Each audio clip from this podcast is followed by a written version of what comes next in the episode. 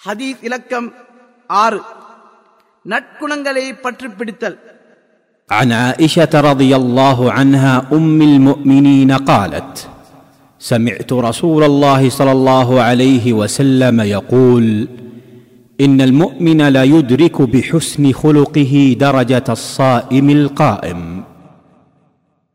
நபி ஸல்லல்லாஹு அலைஹி வஸல்லம் அவர்கள் கூறினார்கள் ஒரு விசுவாசி தனது நற்குணத்தால் இரவில் நின்று வணங்கி பகலில் நோன்பு வைப்பவனுடைய தரத்தை அடைந்து கொள்கிறார். அறிவிப்பவர் ஆயிஷா ரலியல்லாஹு அன்ஹா. ஆதாரம் அபூதாவுத் ஷேக் அல்பானி இதனை சஹி என கூறியுள்ளார்கள். அறிவிப்பாளர் பற்றி ஐந்தாம் நபிமொழியில் கூறப்பட்டு விட்டது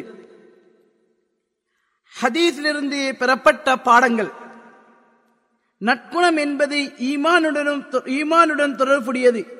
மூமினின் உள்ளத்தில் ஈமான் இருக்கும் அளவு அவனுடைய குணங்களும் நடத்தைகளும் இருக்கும்.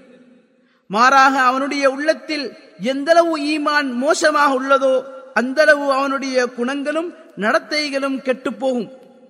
ஏனெனில் ஈமானுக்கும் நற்குணங்களுக்கும் இடையிலான தொடர்பு மிகவும் பலமானது.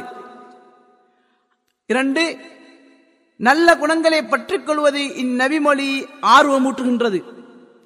மூன்று நற்குணமானது ஈமான் மற்றும் நல்லமல்களுடன் சேர்த்து அல்லாஹுவை நெருங்கும் வழிமுறைகளில் ஒன்றாக திகழ்கின்றது